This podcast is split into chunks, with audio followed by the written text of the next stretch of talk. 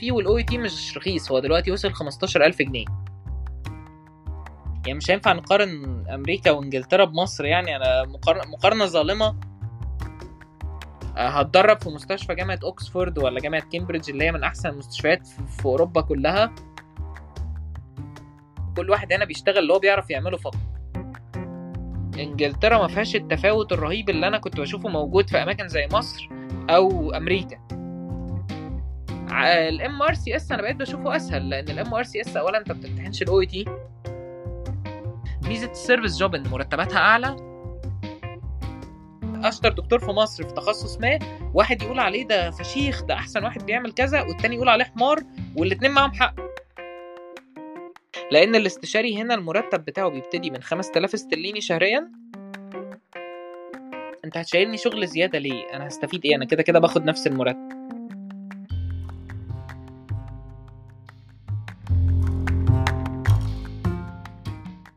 اهلا بيكم في حلقه جديده. انا كريم الخولي وانت بتسمع بودكاست The Nomad MD، بودكاست عن كل ما يخص السفر للدكاتره واي حد في القطاع الطبي عموما.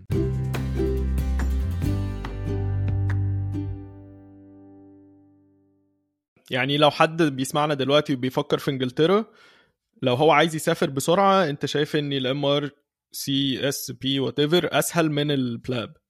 بالظبط. الام MRCS بالذات هي ده امتحان الزماله بتاع الجراحه، او مش الزماله، العضويه بتاعه الكليه الملكيه بتاعه الجراحين، فده اسهل سكه ان حد يجي هنا انجلترا دلوقتي. البلاب مشكلته ان بلاب بارت بي بيتعمل في انجلترا فقط، فالتكلفه بتعدي ال 100-150 ممكن اب تو 200,000 جنيه في امتحان واحد بس، وفرص الفيلير فيه عاليه. يعني الناس اللي بتدخل نصها بينجح ونصها بيسقط. فالفكره ان انت هتدفع تيكت طيران وفيزا وتظبط حساب في البنك وتستنى 6 شهور وتيجي هنا تاخد كورس ب 500 او 600 استرليني، وتقعد اقامه في انجلترا اللي هي مكلفه، وتمتحن امتحان سعره 900 استرليني او 1000 دلوقتي، وبعد ده كله احتمال تسقط، وبيحصل مع ناس كتير جدا، فتكون رجعت مصر فترجع تسافر تاني، فالقصه كوستلي جدا.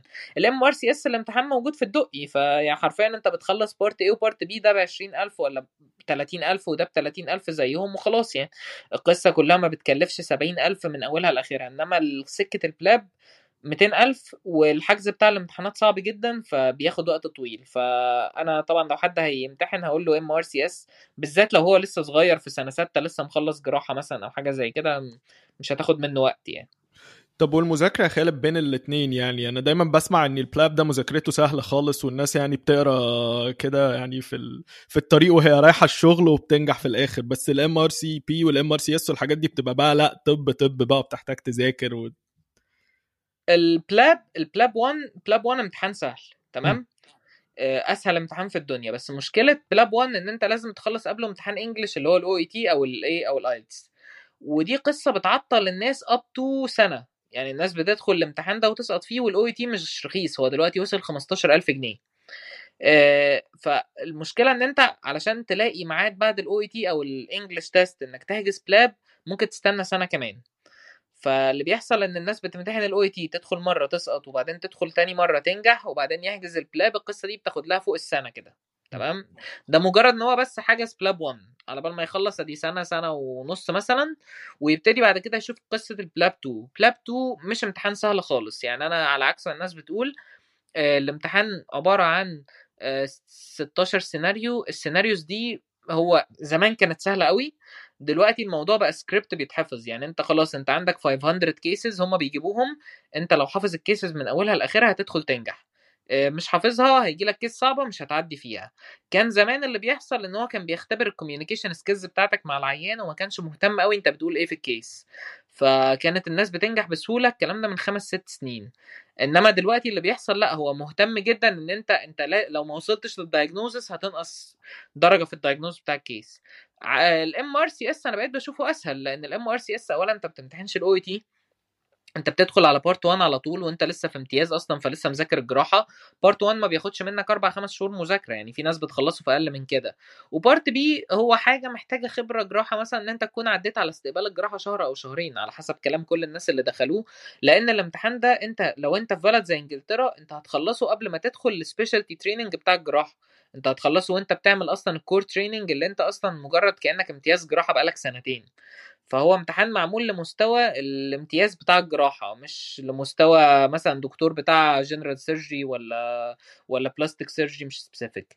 فهو الام ار سي اس اسهل، والمذاكره بتاعته انا شايفها اسهل في معظم الحالات. يعني الام ار سي بي والحاجات التانية مختلفه شويه، لان البطنه والنساء والامتحانات التانية كلها امتحانات سبيسيفيك اكتر وبتاخد وقت طويل وصعب جدا انك تخلصها في مصر، يعني عشان كده. وفي امتحانات منها بتعمل بره، فقصه انجلترا مريبه شويه في الموضوع ده. بس انت ممكن تخلص ممبرشيب بتاعه الجراحه عشان تيجي تشتغل بطنه، ودي بتحصل كتير جدا. اوكي، كنتش اعرف الموضوع ده، اللي هو انت بس عشان الشهاده دي اسهل فانت بتاخدها وبعدين تسافر بقى تشتغل اللي انت عايزه. بالظبط. ايه اسهل شهاده تخليني ابقى جي ام سي ريجسترد؟ في طريقه مثلا، يعني في ممكن تبقى جي ام سي ريجسترد بانك معاك ماجستير من مصر وانجليزي بس. يعني في واحد ممكن يبقى مخلص ماجستير جراحه تجميل واتيفر، يقوم مسجل هنا في النقابه يقول لهم عايز اقدم على بروجرام سبونسرشيب، فالمستشفى هنا تعمل له انترفيو وتقول هنسبونسر فلان ان هو ياخد الجي ام سي ريجستريشن لان احنا شايفين ان هو دكتور كويس، تمام، ومعاه كواليفيكيشن، فيسجل. وبعد ما يسجل ويجي يشتغل عندهم شهر ولا شهرين يقول لهم مع السلامه، ويروح يقدم على جي بي تريننج او يقدم على نيابه تانية خالص، عندهمش اي مشكله. حلو. يعني في برضو alternative options كتيرة. يعني قصة انجلترا هي مش سكة واحدة، وانت في كذا حاجة ممكن تطلع بيها، يعني على حسب انت مع، يعني على حسب طبعا الفلوس، وعلى حسب الحالة الاجتماعية، وعلى حسب انت عندك وقت قد ايه، وعلى حسب سنك، وعلى حسب حاجات كتير. بس حاسس ان في كذا طريق يقدر يطلعك انجلترا بسهولة. اسهل سكة موجودة دلوقتي بلا منازع هي سكة انجلترا، وده يعني ايه، زي سيل كده معمول لفتره ممكن تكون محدوده شويه. يعني انا في وجهه نظري ان احنا البنفتس اللي واخدينها دلوقتي دي كلها بسبب البريكزيت، لان قبل البريكزيت كان هم، يعني انت كنت بتستنى في التقديم على النيابات ان الاوروبيين كلهم يخلصوا والانجليزي يخلصوا، وبعدين انت تاخد اللي يتبقى منهم. الوضع دلوقتي انت بقى زيك زي الانجليزي والاوروبي، بتقدم معاه من اول يوم. فالوضع دلوقتي اللي موجود ده انت واخد ادفانتج ان انت واحد تخيل كده، انت خريج الجامعه بتاع انجلترا، انت بتقدم زيك زيه على نيابه الجامعه بتاعته، كأن انت قاعد مثلا في الدمرداش والاول بتاع الدفعه عايز ياخد نيابه، فجي واحد جاي من سريلانكا قال له لا انا هاخد النيابه دي منك، اصل انا جايب تقدير اعلى منك. فالموضوع اصلا يعني هي بريفيليج موجوده دلوقتي للناس الانترناشونال واللي فاهمها كويس، الهنود والباكستانيين وكده، عشان كده بيجوا باعداد عنيفه. هم بقوا بيجوا كتير، والنيجيريين وغيرهم، يقول لك ايه، هاجي اخلص نيابتي واخد الجنسيه وبعدين ابقى امشي. يعني ما حدش عايز يقعد لونج تيرم، بس هو كله دي دماغه ان انا الحق اخد نيابتي، هتدرب في مستشفى جامعه اوكسفورد ولا جامعه كامبريدج اللي هي من احسن المستشفيات في اوروبا كلها، وانا واحد تقديري مقبول في جامعه المنيا. يعني حاجه جميله جدا ان انا يجي لي تشانس زي دي. صح. وكمان انا عايز ازود على اللي انت بتقوله يا خالد. هي انجلترا طبعا يعني يبدو ان هي سهله، بس انا حاسس كمان ان الفتره دي هو العالم كله يبدو ان هو يعني فاتح دراعاته للدكاتره يعني. وعلى فكره مش الدكاتره بس، كمان انا حاسس ان القطاع الطبي عموما هو في نقص كده عالمي، في ترند نقص عالمي كده في كل دول العالم. يعني مثلا في امريكا لسه في ولايه اسمها تينيسي كانت لسه بتقول اني احنا ممكن ناخد الناس اللي خلصت نيابتها بره امريكا اصلا وييجوا يشتغلوا هنا كاتندنج على طول، طبعا provided ان هم عاملين الامتحانات بتاعه الستبس. فدي حاجه اصلا لو جيت قلتها لي من كذا سنه كنت اقول لك مستحيل، امريكا يبقى لازم تخلص ريزيدنسي في امريكا وتعمل فيلوشيب في امريكا علشان تعرف تاخد لايسنس. بس واضح اني مش امريكا بس على فكره، والمان، يعني حاسس ان انت لو بصيت في اي حته في العالم هتلاقي ان في يعني احتياج زايد للدكاتره وكل العاملين في القطاع الطبي بشكل عام، يعني نيرسز وتمريض وتكنيشنز ودكاتره وكل الناس دي. وحاسس كمان ده زاد شويه بعد حوار الكوفيد يعني. بس حلو. يعني انا كنت عايز بقى اسالك، ان انت خلاص انت رحت انجلترا وابتديت تشتغل، قول لي بقى الحاجات اللي انت كنت منبهر بيها من السيستم الانجليزي بتاع الهيلث كير، اللي هو بقى الشغل في المستشفى بقى، والنظام كان عامل ازاي والحاجات دي. ايه الحاجات اللي بهرتك في الاول؟ والله انا يعني عندي مقارنه ما بين يعني امريكا وانجلترا ومصر على الجزء ده، لان انا ايه، بس طبعا اللي انا قعدت في السيستم بتاعهم اكتر هم انجلترا ومصر يعني. اوكي. انجلترا المبهر والجميل هنا ان ايه، نظريه يعني يدي العيش لخبازه، يعني وكل واحد هنا بيشتغل اللي هو بيعرف يعمله فقط، وهو ممكن يكون تدريبه محدود بس هو تدريبه المحدود ده بيأهله ان هو يعمل الشغلانة دي، ودي احسن حاجة موجودة هنا. تاني حاجة ان الدنيا كونكتد، فاحنا مثلا لو عندنا عيان مثلا واحد جاله مثلا كسر بسبب ورم منتشر في حتة معينة، تمام، العيان ده بيبتدي يمشي السيستم، بيروح مش عارف للجي بي، بعد كده الجي بي يوديه مش عارف المستشفى، بيروح هناك اللي بيكشف عليه بتاع الاي ار مثلا او كده، يقول له ايه هنعمل لك اي بي سي دي اي وبعد كده نوديك على التخصص بتاعك. هو ما بيفهمش غير الجزء ده، هو مش مطلوب منه ان هو يقول له انت عندك ستيج 4، لا هو انا هخلص الجزء ده وخلاص. يبتدي بعد كده يبعته لبتاع راديولوجي اللي هو متخصص في الفراكشرز بتاعه الجزء ده، هو مش بيبعته لاي حد بتاع راديولوجي هو فيها، ولو بعته للجونيور، الجونيور لو لقى حاجه صعبه بيبعتها للاكبر منه. تبتدي بعد كده تروح باثولوجي برضه للمتخصص في الجزء ده. والسيستم في الاخر متوصل يعني بالصيدليه اللي هي هتصرف له الدواء في الاخر مجاني او بمبلغ رمزي اللي هو 10 جنيه استرليني في الدواء.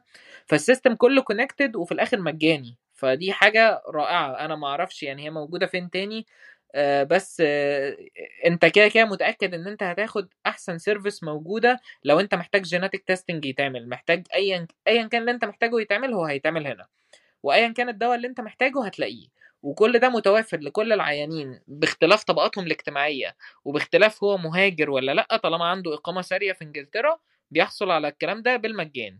فأنا لو مرادي أو مراد حد أو whatever، حد تعبان عنده مشكلة كبيرة جدا، بيمشي السيستم ده زيه زي أي حد وبياخد نفس العلاج في الآخر، ومتوزع على حسب المدينة اللي انت فيها. يعني هو الموضوع في الاخر مش سنتراليزد ان مثلا المستشفيات الكويسة في انجلترا والمستشفيات الوحشة مثلا في مانشستر او في ليفربول او كده، لا هو كل المستشفيات يعني كل الاماكن فيها برايمري هيلث كير اللي هو جي بي، فيها سكندري هيلث كير، وفي تيرشري، والاماكن التيرشري محدودة في البلد وانت ممكن تتحول لها من اي حته. يعني خلاص هو مثلا زي فكره في مصر مثلا معهد مثلا الكبد، مثلا الامراض اللي فيها مشكله جامده بتاعه الكبد هم برضو عندهم هنا مثلا معهد كذا بتاع الديمنشيا، ده اللي بيروحوا العيان اللي هو خلاص العلاج بتاعه سواء من اي حته في انجلترا فيه مشكله بيروح هناك.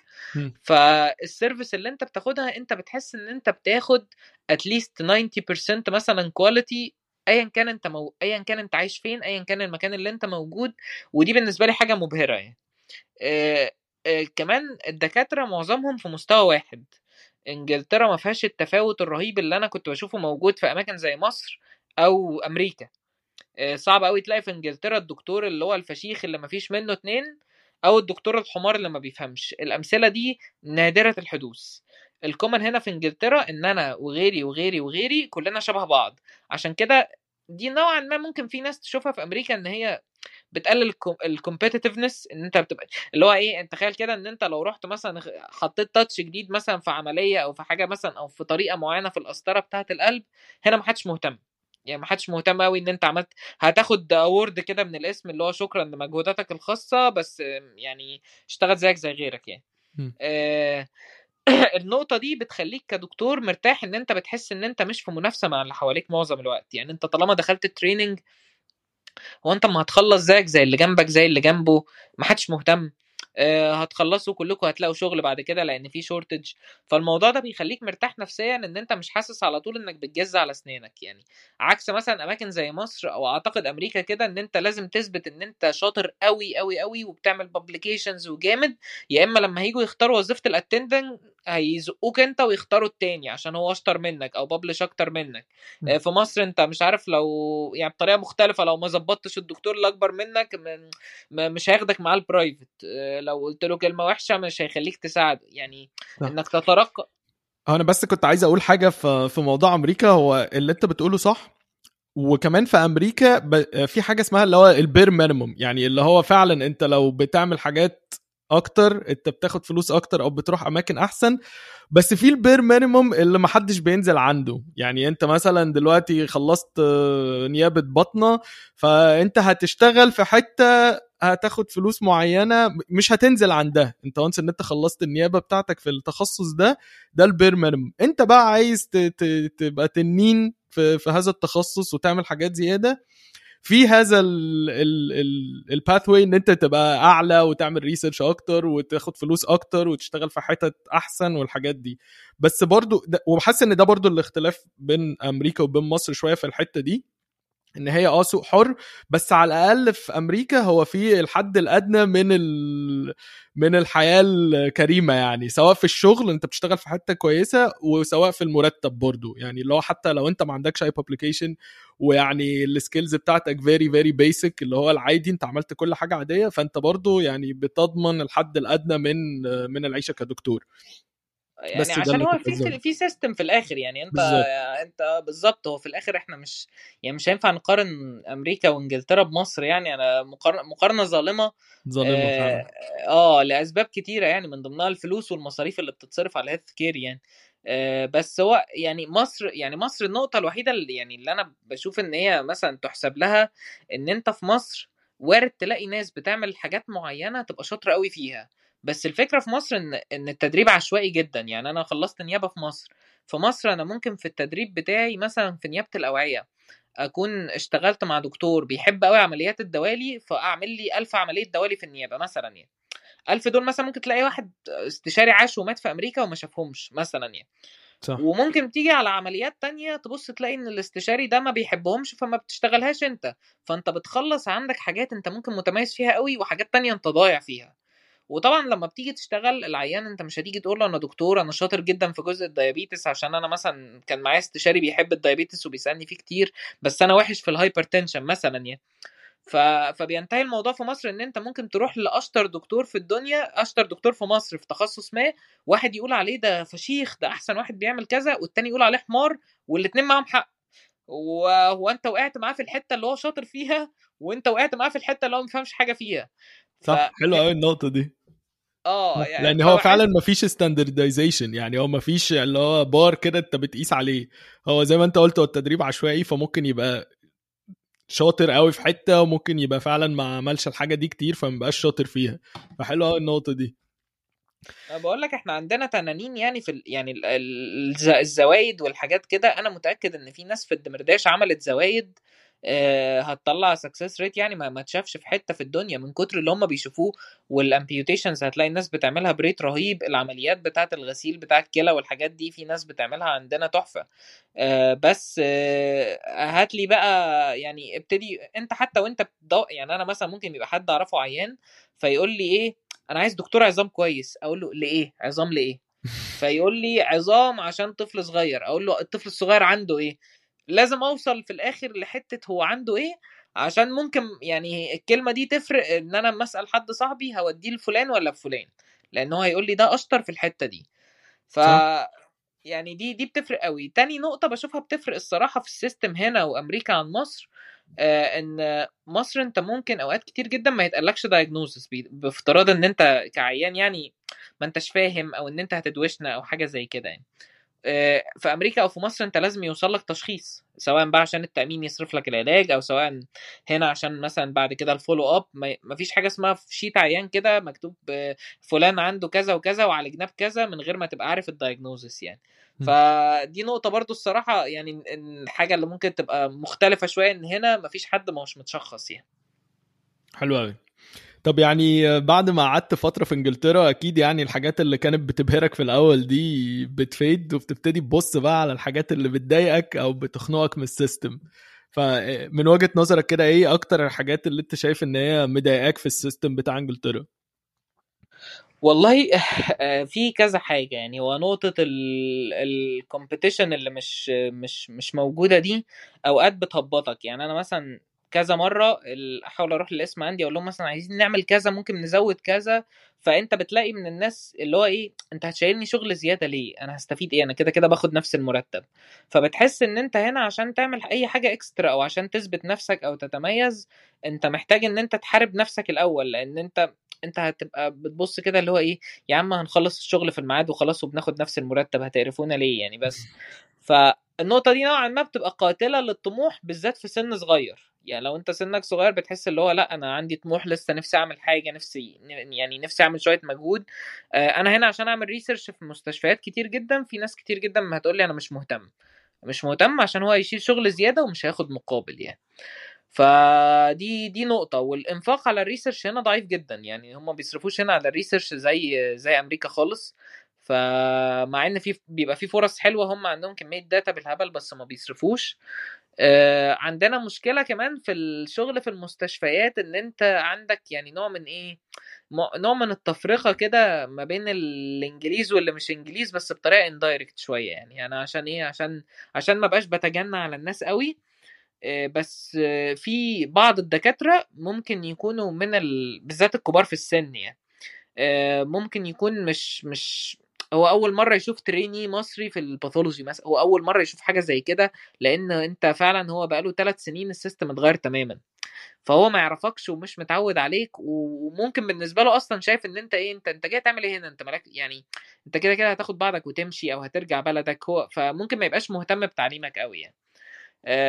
هو بيعمل وظيفته وبيأدي البير مينيمم زي ما انت بتقول، بس اللي هو ايه، انا النهارده محتاج اشرح لك كيس واحده، هشرح لك كيس واحده، في حين ان هو ممكن مثلا لما يقعد مع الناس التانية الانجليزي يبتدي يشرح لهم 10 و15 يعني كده يعني. ففي بقى نقطه كمان ان الهيلث كير سيستم، الحاجات الامرجنسي مش حلوه، مش حلوه، لان السيرفيسز بتاعه الامبيلانس والحاجات دي سيئه جدا، بطيئه، بتفرق على حسب انت ساكن في انهي بوست كود. يعني لو انت ساكن في منطقه غنيه المستشفى يبقى فيها 10 عربيات اسعاف، فالاسعاف هتجيلك في 3 دقايق. لو انت ساكن في منطقه فقيره فهيبقى فيها عربيه واحده، فالاسعاف هتجيلك في 10 ساعات، و10 ساعات ده ارقام حقيقيه. مايوكارديال انفاركشن 8 ساعات، فاهم اللي هو طب هو احنا كنا رحنا قصرناه في البيت وخلاص يعني 8 ساعات. ففي كوارث ممكن تحصل، وانت كمهاجر ممكن ما تبقاش فاهم حاجه زي كده، اللي هو ايه، انا الناس بتقول السيرفيس رائعه وانا ساكن في حته ما اتصلت بالاسعاف قالت لي 3 ساعات، هو ليه بيحصل معايا كده؟ فبتكتشف ان انت ساكن في بوست كود يعني حقير، فعشان كده بيتقال لك كمان 3 ساعات. ودي ما بتفرقش الصراحه ما بين مهاجر ومش مهاجر، يعني دي كده كده هو انت ساكن فين، معاك فلوس ولا لا، صح، اصل يعرفوا منين يعني، هو المهم البيت ده في انهي حته وخلاص. بالظبط. وفي عمليات كتير ممكن تتاخر هنا، في ويتنج ليست مرعبه عشان الموضوع كله بابليك، فالني ريبليسمنت والهيب ريبليسمنت والحاجات الالكتيف دي اب تو 1.5 و2 سنين لحد ما تاخد دور في العمليه، هتعملها ببلاش وهتعملها في احسن مستشفى هنا بس 2 سنين. فانا شايف ان دلوقتي بقى يعني نوعا ما يعني الخدمات اللي بتتقدم هنا بطريقه رائعه، التدريب طبعا حلو جدا، بس الخدمات اللي بتتقدم بطريقه رائعه هنا هي الحاجات اللي فيها كرونيك إلنسز، حد عنده اوتو اميون ديزيز، حد عنده حاجه جيناتيك، حد عنده كانسر، الحاجات دي هي اللي انت تقدر تستفيد في بلد زي انجلترا منها وتبقى مبسوط عن السيستم يعني. انما الحاجات اللي هي الامرجنسي او الحاجات اللي هي الكتيف يعني، لا الموضوع بطيء قوي يعني. حلو. طيب يعني هبقى محتاج اسالك عن الفاينانشلز في انجلترا، يعني انت كدكتور هل انت شايف ان انت بالنسبه للمجتمع في حته كويسه وفاينانشلي ستيبل، ولا هل حاسس ان برضو في شويه معاناه فاينانشلي حتى في انجلترا؟ عشان برضو يعني ايه، عشان نجاوب على السؤال ده من غير ما الناس تقول ان احنا يعني بننظر، وكده كده مفيش مقارنه مع مصر برضو. بالظبط يعني، وكده كده هو اصلا موضوع الفاينانشلز ده ريلاتيف جدا من شخص لتاني، انت يعني ممكن تكون بتاخد فلوس كتير وبتصرف على قد فيبان ان انت معاك فلوس، ممكن تبقى بتاخد فلوس قليله بس بتفرتكها كلها على المظاهر فيبان ان انت بتاخد فلوس كتير، فهي برضو حاجه ريلاتيف، بس يعني ريلاتيف للمجتمع اللي انت فيه. يعني انت كدكتور بالنسبة للمجتمع انت في حتة كويسة ولا يعني برضو بتعاني شوية؟ احنا هنا هنفرق في انجلترا ما بين 3 حاجات يعني. انجلترا انت دكتور في تريننج ولا لأ، انت في تدريب يعني في اثناء سنين نيابتك ولا لأ، هل انت في تاني حاجة هل انت في تخصص في مثلا نبطشيات وحاجات زي كده، هل انت استشاري ولا لأ، يعني دول 3 يعني. بالنسبة للاستشاريين في انجلترا مفيش استشاري مش معاه فلوس، ده not an option يعني، لان الاستشاري هنا المرتب بتاعه بيبتدي من 5000 استرليني شهريا، ده اللي هو ما بيعملش اي شغل زيادة، ما بيعملش اي اكسترا اوت اوف اورز، ما بيعملش اي ويك اندز، ما بيعملش اي حاجة خالص غير ان هو بيروح المستشفى وبيروح، ده بياخد 5000 مينيمم فقط. 5000 دي كفيلة انها لو انت بره لندن انك تأجر بيت حلو جدا ب1000 او ب1500 او ب2000، اكلك وشربك مش هيكلفك 500 جنيه، لو انت معاك عيلة هيكلفك 800 جنيه ولا 900 جنيه، هيتبقى معاك كل شهر حوالي 2000 جنيه استرليني تصرف ومش عارف ايه. قول ان انت بتصرف مدارس، المدارس مجانيه غالبيتها او بمبالغ بسيطه يعني وكده، هتلاقي ان انت في الاخر بيتبقى معاك في الشهر لو انت بتفرتك كل فلوسك وانت شغال لوحدك 1000 جنيه استرليني. طب 1000 ده مش تحويشه بالنسبه لشخص، هم هنا مش مركزين قوي في قصه التحويش الا لما فردين يكونوا بيشتغلوا، يعني لو واحد معاه مراته هو ده، لان دي الحاله الكومن هنا في انجلترا، مفيش هنا واحده قاعده انا ست بيت قاعده في البيت مش بشتغل، لا هنا الرجاله والستات بيشتغلوا، فهو مثلا ممكن يبقى بيدخل 5 ومراته بتدخل 2 أو 3 او وات ايفر. حلو. طب معلش يا خالد هقطعك بس، يعني هو الاستشاري ده انت بتوصل له بعد قد ايه، او ده وانت مثلا عندك كام سنه كده؟ الاستشاري هنا ممكن من اول 30 سنه تبقى استشاري في انجلترا. الاستشاري دي اللي هي الايكويفالنت بتاع اتندنج في امريكا. اوكي. استشاري ده بيبقى واحد خلص نيابته، ممكن تاخدها بطريقتين، يا اما تخلص نيابتك في بلد زي مصر وتيجي تعادل شهادتك هنا، وده في تخصصات معينه بيبقى سهل، بيبقى بتعمل حاجه اسمها سيزر، دي بتاخد من الناس ساعات سنه او سنتين up to 5 ولا 10 سنين على حسب بقى انت وشطارتك يعني. هو زي لوج بوك، انت لو خلصت اللوج بوك هتبقى استشاري، هو ده الاستشاري هنا في انجلترا. انت قلت انك بتعرف تعمل 1000 عمليه دول، وعندك من كل عمليه 10 مثلا وماضي جنبهم حد ان هو شافك وانت بتعملهم، اتفضل انت استشاري. ففي ناس في تخصصي مثلا زي الباثولوجي، انا شفت كذا دكتوره جايين من مصر قضوا هنا سنه واحده بقوا استشاريين بعدها وبيقبضوا مرتب استشاري ومخلصين نيابتهم كلها في مصر. في تخصصات تانية بيبقى الموضوع صعب يعني. الطريقة التانية انك تبقى استشاري انك تاخد التريننج او التدريب بتاعك زي ما انا عامل، انا بدأت النيابة قدمت عليها قدامي 5 سنين، خلصت سنة بقى لي 4 سنين وابقى استشاري في التخصص بتاعي. بس في تخصصات تانية زي الجي بي بتبقى استشاري بعد 3 سنين، زي الفاميلي ميديسن مثلا برضو في امريكا اعتقد زيه، وفي حاجات بقى 8 سنين زي النيوروسيرجي. انت بقى واختيارك يعني، بس وانس انك وصلت الاستشاري بيتقال عليك بوست معاك CCT Certificate of Completion of Training، دي المرحلة اللي انت خلاص كده بقيت consultant فيها يعني. حلو.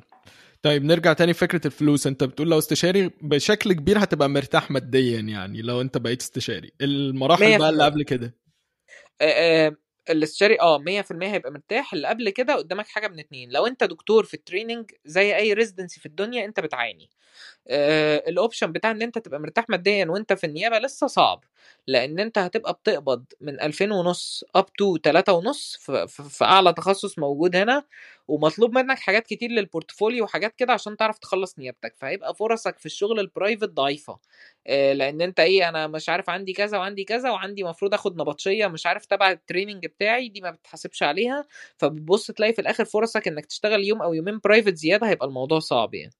فالدكاتره اللي في تريننج نوعا ما بيبقى فرصهم في الراحه الماديه مش حلوه، ولو واحد عايش في لندن الصراحه ربنا معاه، لان اغلب الفلوس بتضيع على الايجار، يعني هو بياخد 3 بيدفع 2 في الايجار ولا 1500 وبقيت الشهر ياكل ويشرب وخلاص كده معهوش فلوس لحاجه تانية. فده بالنسبه يعني للدكاتره اللي هم في تريننج. ده شبه شويه النظام هنا عامه في امريكا برضو، انت في الريزيدنسي انت يعتبر ما بتعملش فلوس، هو انت بتعيش يعني، انت الفلوس اللي انت بتاخدها زي ما انت بتقول بتروح على الايجار والاكل والشرب وشكرا، وما بيبقاش عندك وقت تعمل اي حاجه تانية. بعد ما بتخلص الريزيدنسي بقى ممكن تبتدي تعمل فلوس، بس في الريزيدنسي صح، ومتهيألي ان ده في كل العالم يعني، ما حدش في النيابه او في التدريب بيعمل فلوس يعني. بالظبط، هما بيتعاملوا ان انت كده انت في التدريب، فانت يعني هو انت هتعمل ايه بالفلوس اصلا كمان لو خدتها بالظبط انت ما عندكش وقت يعني.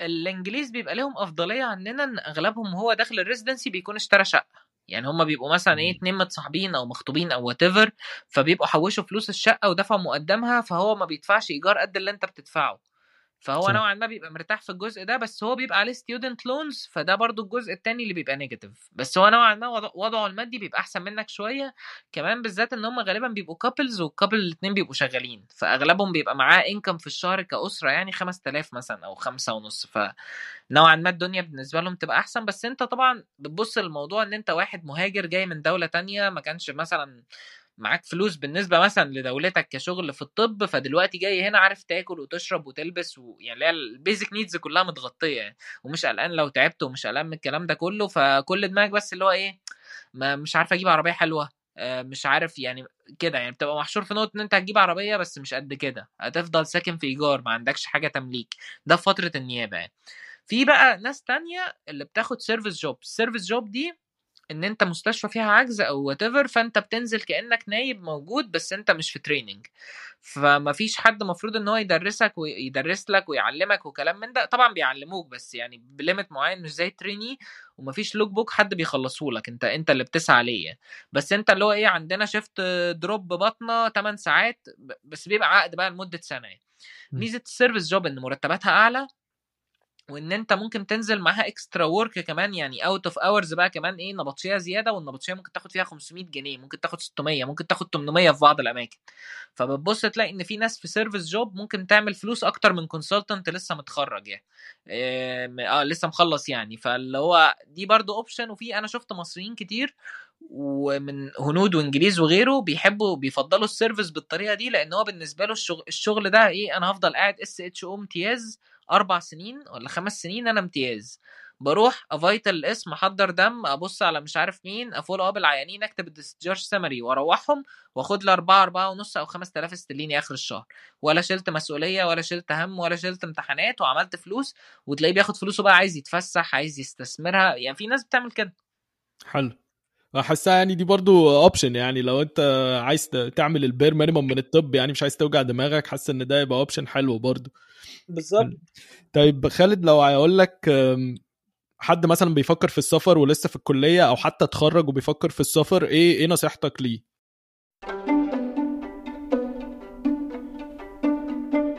لكل اللي وصل لحد هنا احب اقول له شكرا انك كملت الحلقه لحد اخرها. لو عجبتك الحلقه يا ريت تعمل لايك وشير، وما تنساش كمان تعمل سبسكرايب علشان ما تفوتش الحلقات الجايه اول ما تنزل. ولو عندك سؤال ابعت لنا على الويب سايت www.thenomadmd.online، اوعدك هنجاوب عليه. واستنانا الحلقه الجايه. بس كده.